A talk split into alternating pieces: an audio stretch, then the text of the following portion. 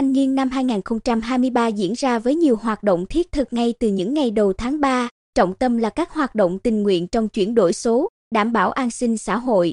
Ngay từ những ngày đầu ra quân tháng thanh niên tại phường Đống Đa thành phố Quy Nhơn, Ban Thường vụ tỉnh đoàn tổ chức lễ phát động thực hiện công trình thanh niên tuổi trẻ Bình Định tiên phong chuyển đổi số, ra mắt mô hình đội thanh niên tình nguyện thực hiện dịch vụ công trực tuyến cấp tỉnh và mô hình tổ công nghệ số thanh niên. 20 đoàn viên thanh niên thuộc tổ công nghệ số thanh niên phường Đống Đa tham gia tuyên truyền về chuyển đổi số trong các buổi sinh hoạt, họp dân và trên loa phát thanh.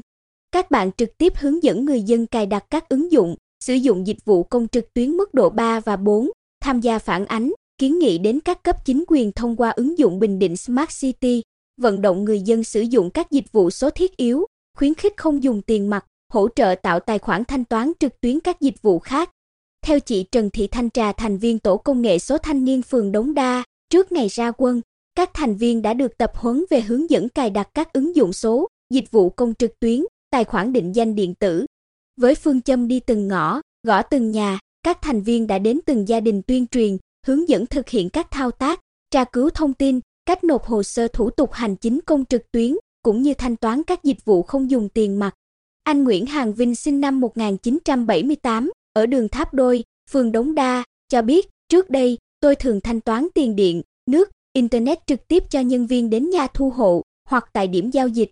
Nay, được các thanh niên đến tận nhà hướng dẫn cài đặt ứng dụng thanh toán trực tuyến, tôi thấy rất tiện lợi, không mất thời gian, công sức đi lại.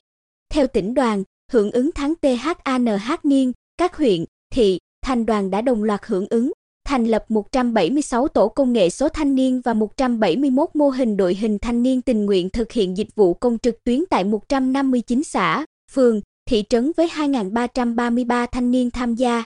Các đoàn viên thanh niên đã đồng loạt ra quân vào ngày cuối tuần hỗ trợ người dân tiếp cận, nắm bắt các nội dung chuyển đổi số, thực hiện dịch vụ công trực tuyến mức độ 3 và 4. Trong tuần đầu tiên, các tổ, đội hình đã hướng dẫn, tuyên truyền cho gần 4.500 lượt người dân cài đặt, tiếp cận các ứng dụng số. Điểm trường mẫu giáo thôn Mỹ Trung trường mẫu giáo Phước Sơn, huyện Tuy Phước là một trong 7 điểm trường còn gặp nhiều thiếu thốn về cơ sở vật chất, khu vui chơi. Trong lễ ra quân tháng THANH nghiên diễn ra ngày 26 tháng 2, tỉnh đoàn đã tặng công trình sân chơi cho em, với các dụng cụ vui chơi như xích đu, cầu bước, bập bênh bằng lốp xe, nhựa tái chế mang đến không gian sinh hoạt thân thiện, an toàn. Chị Lê Thị Năm ở xóm 1, thôn Mỹ Trung chia sẻ, từ khi có sân chơi, con tôi rất thích đi học. Ngày nào cháu cũng dục tôi phải chở đi thật sớm để chơi cùng các bạn. Theo cô Đỗ Thị Thắm, Phó hiệu trưởng trường mẫu giáo Phước Sơn, sân chơi tại điểm trường mẫu giáo thôn Mỹ Trung mang ý nghĩa lớn đối với học sinh, giúp các em vui chơi, rèn luyện sức khỏe. Cô Thắm cho biết, sau khi bàn giao công trình, chi đoàn trường và thanh niên thôn sẽ cùng nhau bảo quản sân chơi tốt nhất và phát huy hiệu quả cho các em sử dụng lâu dài.